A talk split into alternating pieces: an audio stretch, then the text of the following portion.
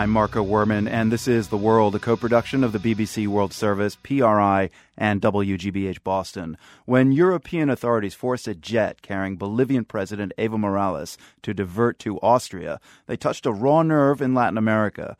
Bolivia says France, Spain, and Italy committed an aggressive act that broke international law. South American leaders say they're considering an emergency summit to formally express their outrage. The reason Morales' plane kept getting diverted? The European suspected former NSA contractor Edward Snowden was on board, but he wasn't. Jorge Derpic, a Bolivian graduate student in La Paz, says the incident has stirred up anti Americanism. Bolivians are upset. This situation is being seen as a very disrespectful treatment provided by France and Portugal, not only to a Bolivian president, but also to a Latin American president, right?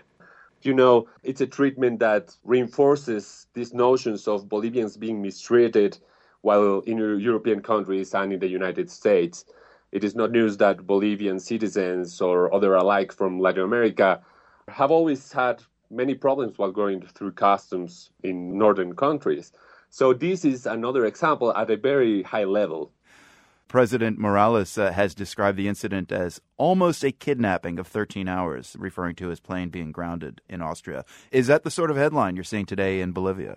Yeah, we're seeing a version of that but also headlines that refer to President Morales saying that it's a pretext to threaten him and to intimidate him and to just like make him scared of making comments related to Snowden again.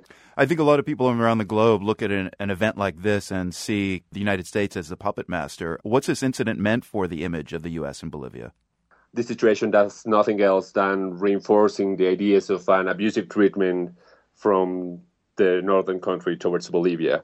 It is important to remember that the U.S. is usually portrayed here as directly or indirectly related to every action, almost every action that the opposition has against Morales' government, and that today, for more than five years or almost five years, we don't have an ambassador from the U.S., and that two months ago, the USAID cooperation organization was expelled from the country, in part under arguments of conspiracy against the government. I mean, President Morales has said Bolivia would consider a request for political asylum from Snowden. Would Bolivians, you think, be happy to welcome him? Well, maybe in the sense of having someone with that image in the world would be great, right? It would be like an important character of international politics here the allies of Bolivia in the region, Venezuela, Ecuador, Uruguay, Cuba, and, Nicaragua, they all reacted pretty angrily to this incident with uh, President Morales' jet. Do you think the regional reaction is going to get big? There is going to be a strong statement against the actions by France and Portugal. The Organization of American States, which is probably the biggest organization of, of states in, in the continent, has already asked for explanations from this country about this situation. Do you think Washington would make Bolivia pay a price if Bolivia accepted Snowden?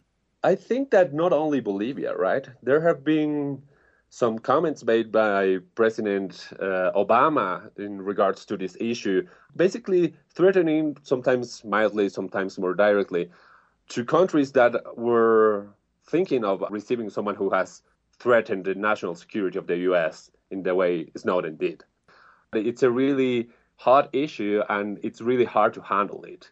And I don't think that any any Latin American country wants to have such a big issue right now with the US. Not even Venezuela, not even Ecuador, not even Bolivia, going beyond the, the regular rhetoric against the US.